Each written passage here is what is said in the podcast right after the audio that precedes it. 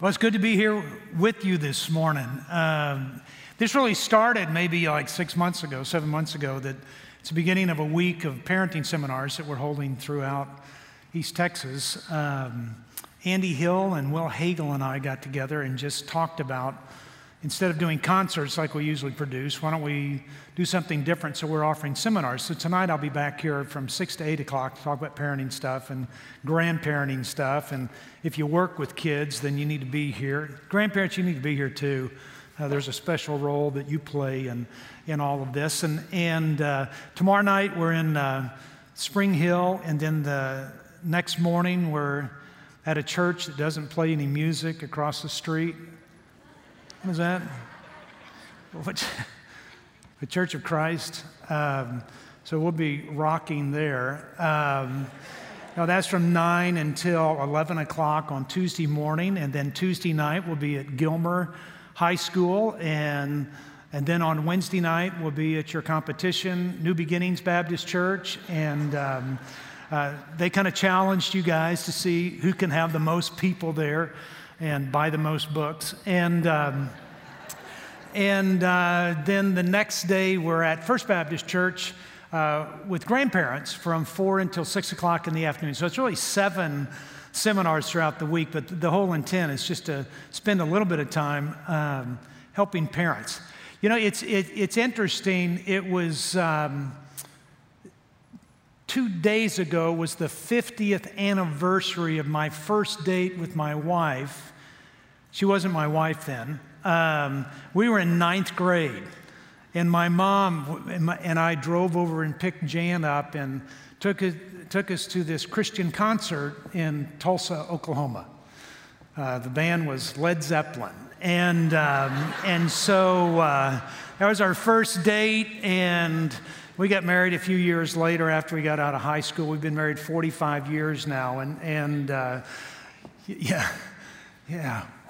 You know, we've made, we've made it through the COVID and a house remodel this year. We can make it through anything. And so I think we'll be okay. But it's interesting that when, when I was 19 years old, somebody came up to me and said, Would you, when we were in college, I went to University of Arkansas to swim and uh, competitively, and she went to Baylor University to, to do the nursing thing. We came back to Tulsa after our first year because I got sick of chlorine. And, and, uh, and so came back, and somebody walked up to us within the first week and said, Would you like to?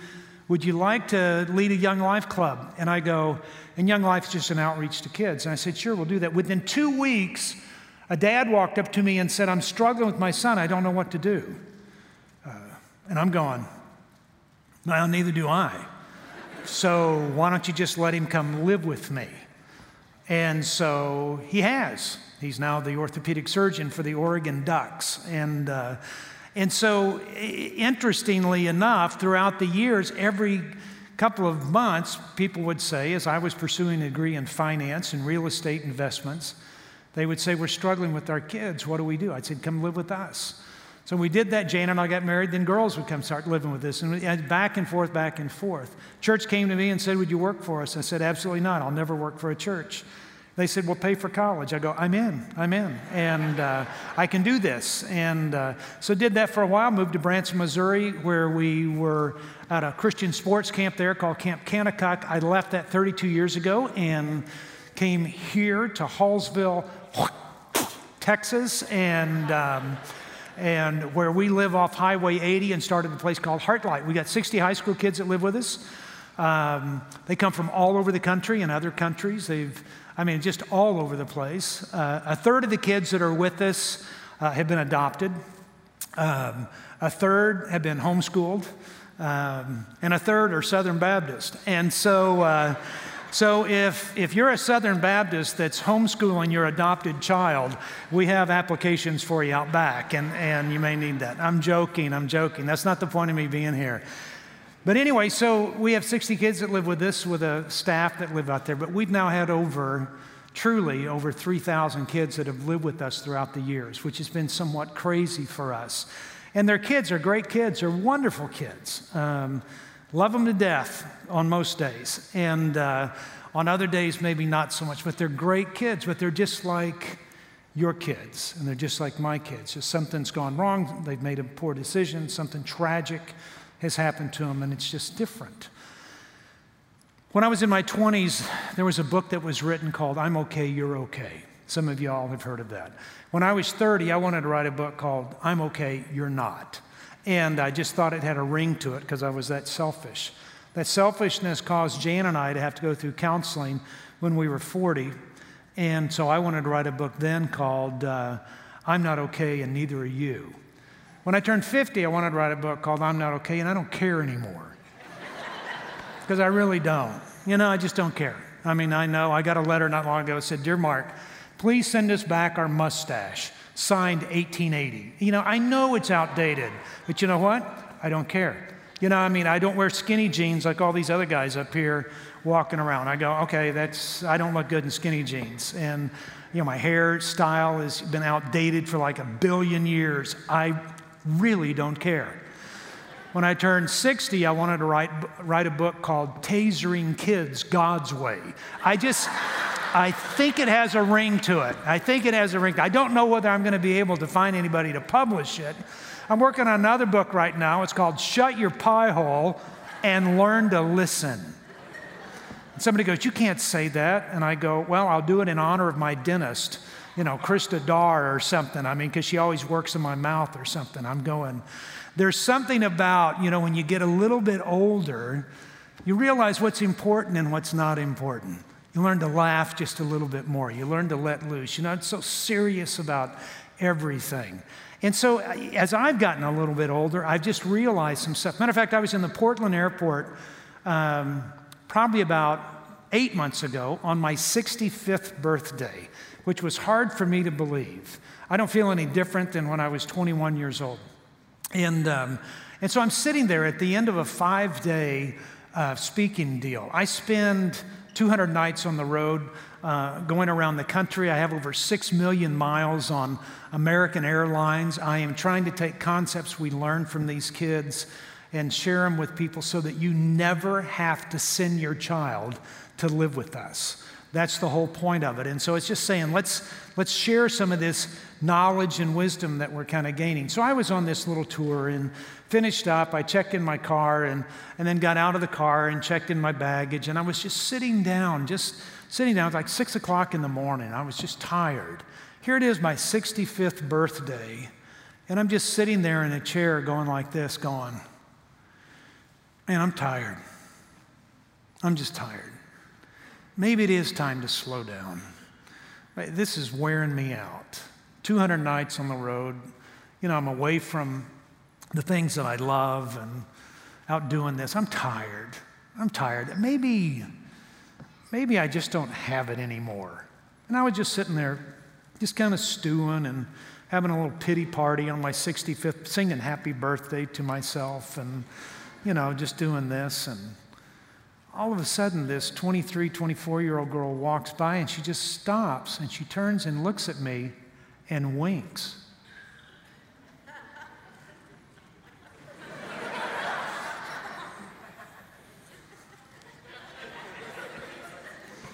so she goes on, and I'm sitting there and go, Well, maybe I still got it, you know, and. So she comes back by in a few minutes and she walks by and she stops again and she winks at me. She walks on and I'm going, I still got it. I need to call my wife and tell her I still got it. I still got it, hon. Hey, I got it. I got it. She walks back about 20 feet from me and starts walking toward me. And I'm just looking at her going, and she goes, Sir, do you need a wheelchair?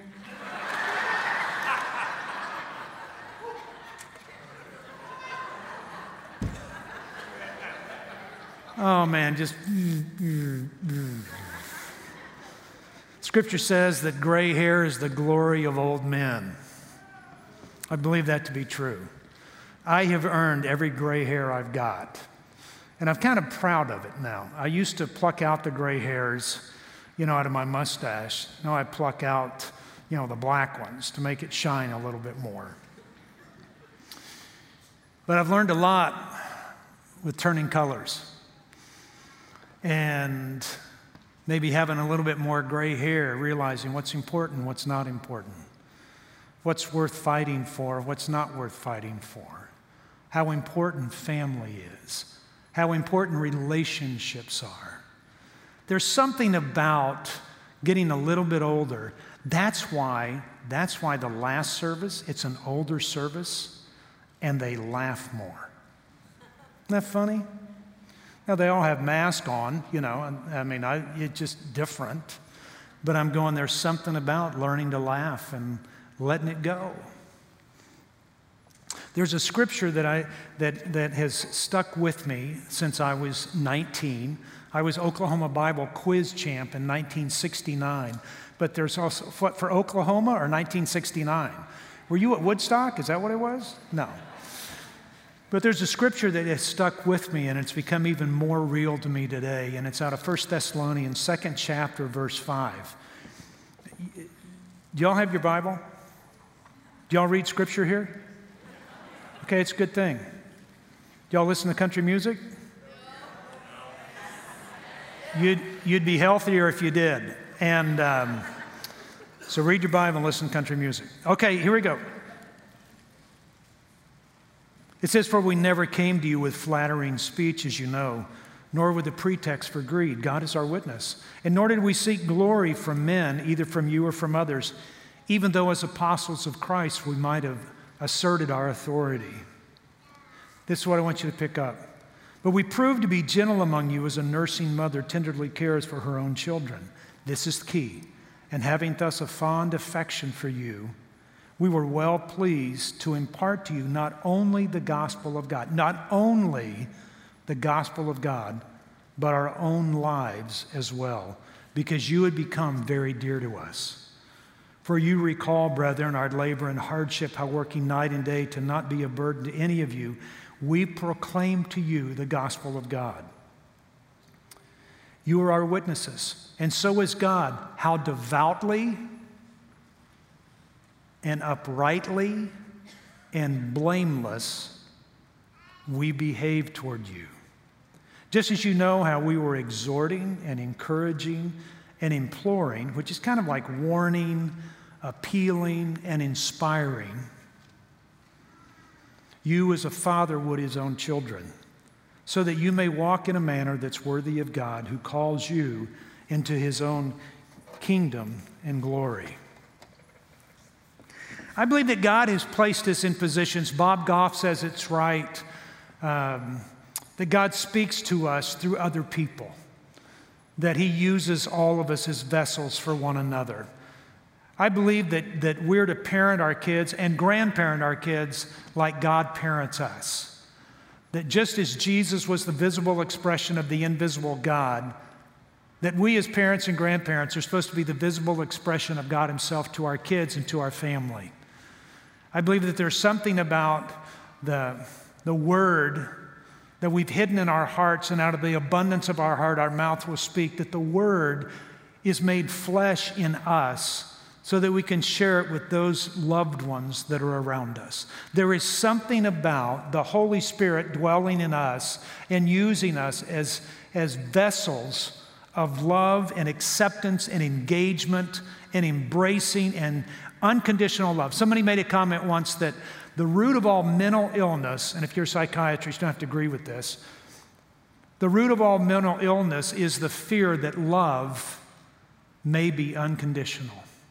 No, I'm sorry, that love may be conditional.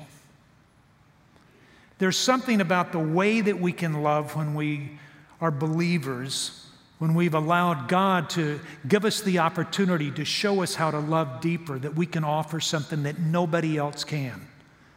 That we can offer grace, that we can forgive, that we can say that we're wrong, that we can engage with people at a core level, not just a surface level. And so I want to divide this up because I think, I think that if you have a relation, if you have a discipline problem, you have a relationship problem. And those relationship problems have an amazing way of building up in our lives and get in between relationships, the very thing that God wants to use to talk to us and show us things. And that lack of engagement is causing a little bit of difficulty. Young people, you know this to some degree. You don't have the depth of relationships that other people in this room have had because you spend so much time connecting online or something that you don't spend time face to face. And there's nothing wrong with that. There's nothing wrong with that. I can't live without this stupid thing. I mean, I'm attached to it uh, all the time. I get it. But here's the thing what happens when we, don't dis, when we disengage from one another is that we don't grow. You don't have the iron sharpening iron, like one man sharpens the other. And so, as a result, the American Medical Association has increased the age of adolescence to age 27. The American Journal of Adolescent Psychiatry has increased it to age 26. So, at a time that, that kids need to be making bigger decisions because of the craziness of this culture, and I'm not an anti world kind of guy, they are less mature to do so. And so, we have a role as a parent and a grandparent to engage our kids so that we're not just teaching them the first 12 years of their life, but we're training them up for the way that they should go. And that should be a concern to every one of us in this room because 84% of kids are leaving the church, going on a little hiatus upon graduation from high school. They come back, but they go on a little break. And so if you have preteen, how many of y'all have preteens? Anybody? Cool. Okay, let me, this is, I'm going to direct this to you just a little bit. I'm going to encourage you to pour your life into your kids because you're going to need it. They're going to need it.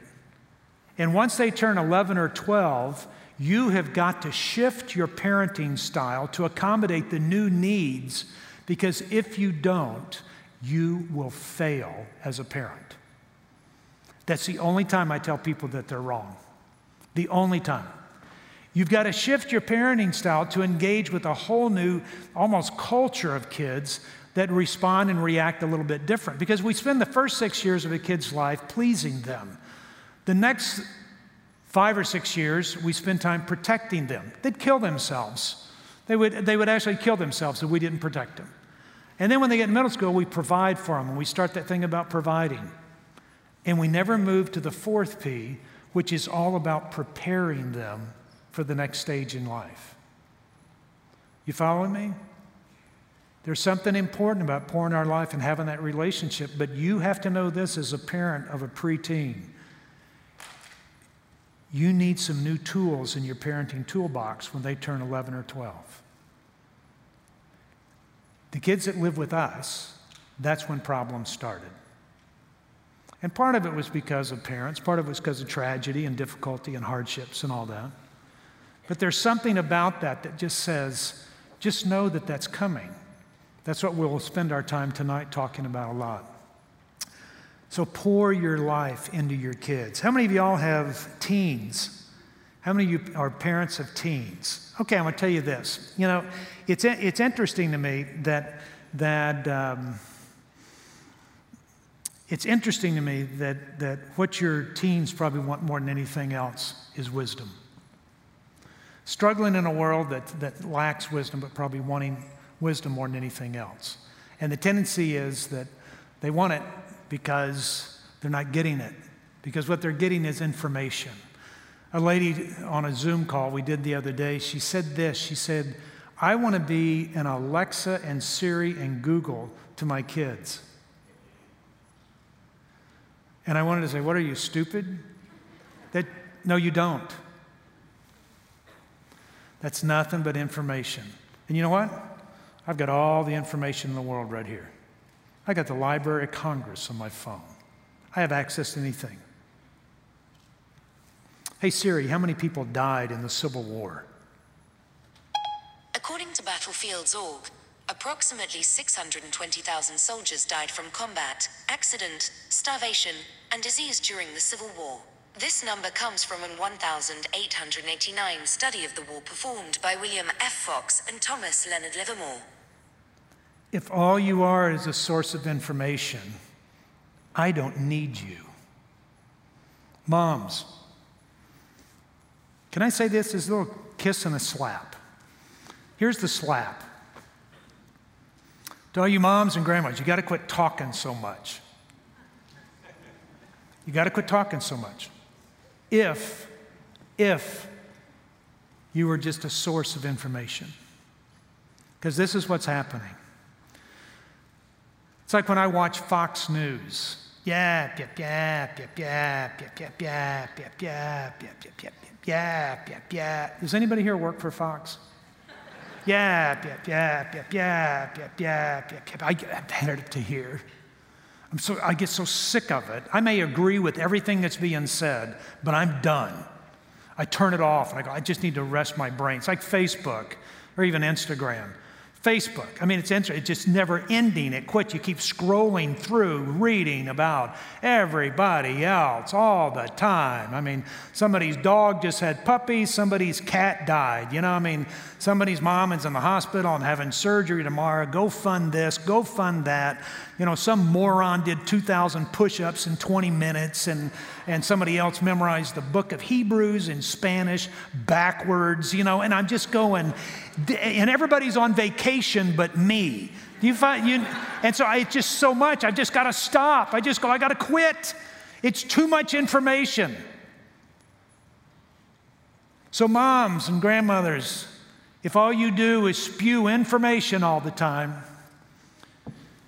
your kids will turn you off. That's the slap. Here's the kiss. Every man in this room knows this that any one of you women in this room possesses more wisdom than all the men in this room put together. Any one of you. Yeah, you can clap, it's okay. because a bunch of women were getting ready to walk out, you know. You know that. And this is so if you're just a source of information, you're not needed anymore. But here's the tragedy your kids will never hear the wisdom that you possess and the wisdom that they so desperately need. Even a fool appears wise when he keeps his mouth shut. A fool delights in airing his opinion. Following me? Second part of this is this this is really to you dads as well. I interview kids all the time. We podcast, radio, everything. I'm always interviewing kids. And as I sit down and listen, 95% of the answers to this question, when I say, you have hundreds of thousands of people listening to you right now, what one thing could your parents have done differently if they have a child like you? What could they have done differently to keep you from struggling? You know what the answer is? 90, 95% of the time? I wish they would have listened. I just wish they would have listened. Chuck Swindoll and I, who's a, some of you don't know who he is, other ones know who he is, but did some parenting things together. And, and he said, Mark, I can tell you how to be a successful parent in one word. And this is a guy like, like is 150 years old. You know, I mean, he knows everything. And uh, I don't think he's that old. Maybe he's 145. And, but he's a dear, dear man. I've been a fan of his all my life. But he says, I can give you one word listen. In the clutter of all the world, everything going on, if you're a parent of a high school kid, the number one thing you can do is listen. Listen not to figure out how to respond, but listen so that you'll understand. You follow me? Okay, grandparents. How many of y'all are grandparents? Isn't this grandparent thing, thing great? Grandkids are a reward for not killing your own kids. I'm convinced of it. It is. My daughter looks at me all the time and she says, I've got, I've got four grandkids 19, 14, 8, and 7, I think. But my, my, my daughter looks at me and she goes, Dad, it's almost like you like them more than us. And she goes, No, I'm serious. She goes, It's like you want to spend time with them a lot more than us. I do. I do.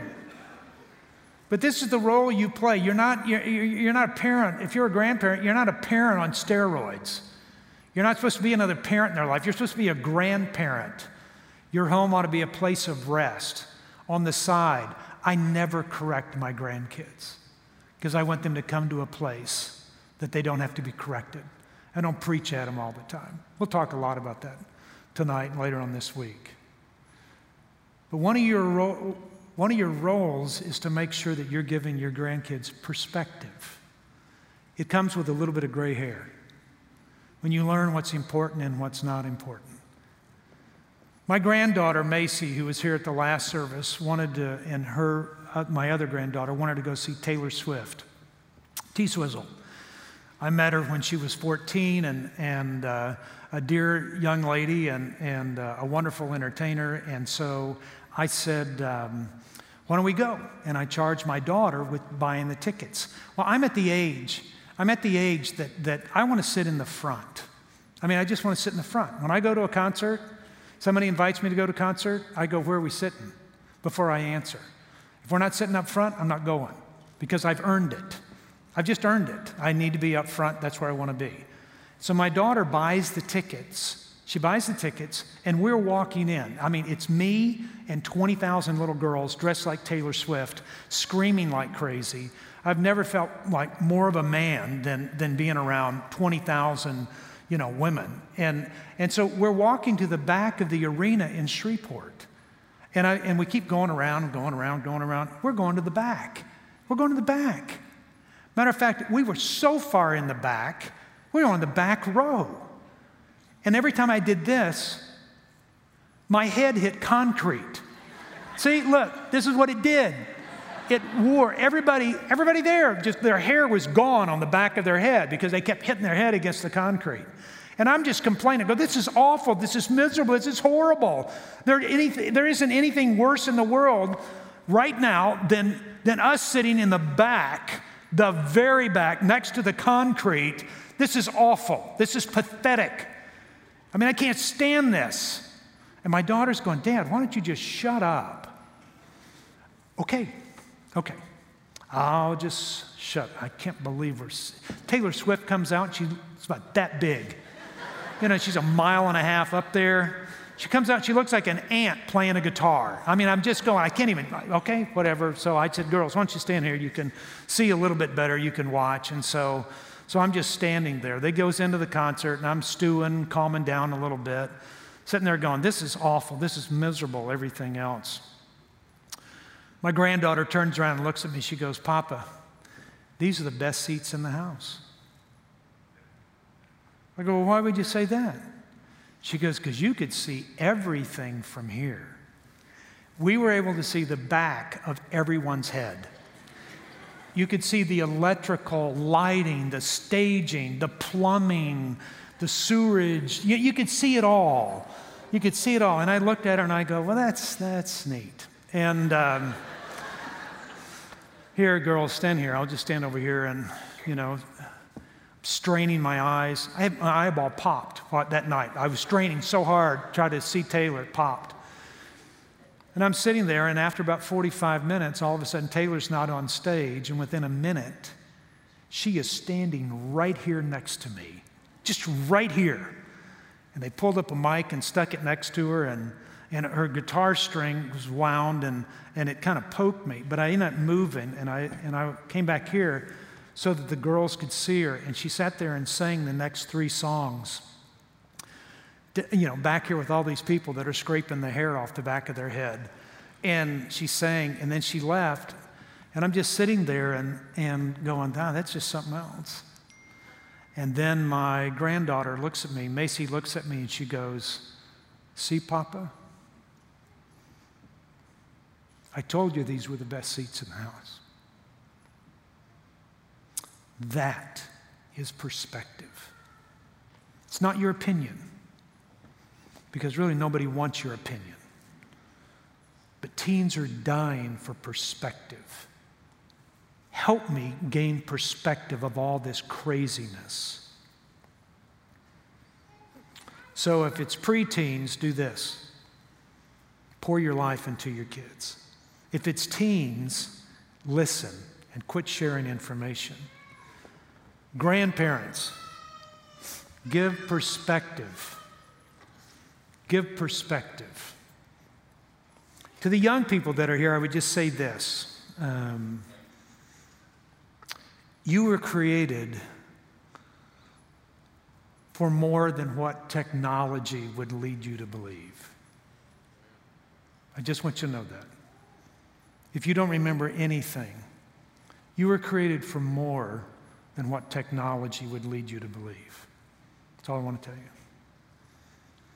And to everybody, I would tell you this you need to lighten up. You need to lighten up. We are too serious about this thing called parenting and grandparenting.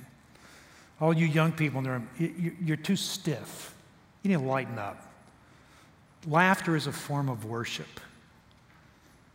It's because we know who we are and whose we are at the same time. There's something about engaging that way.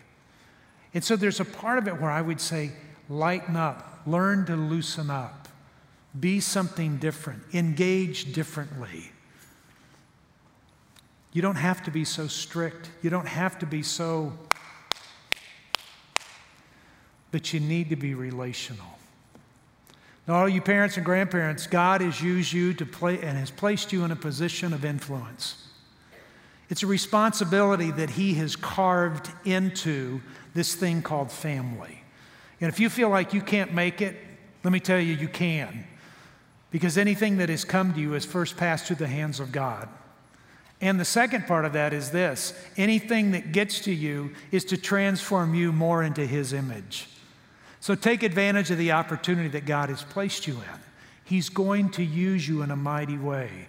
He's going to use you to help your kids get through this time. Grandparents, don't think because you made it, I'm going to go buy an RV and run to Florida to play shuffleboard the rest of your life. God's keeping you around because He, he needs your gray hair and wisdom for a generation that's desperate for that. So take advantage of it because God has placed you there for a reason. Let's pray real quick. Father, thank you for your love.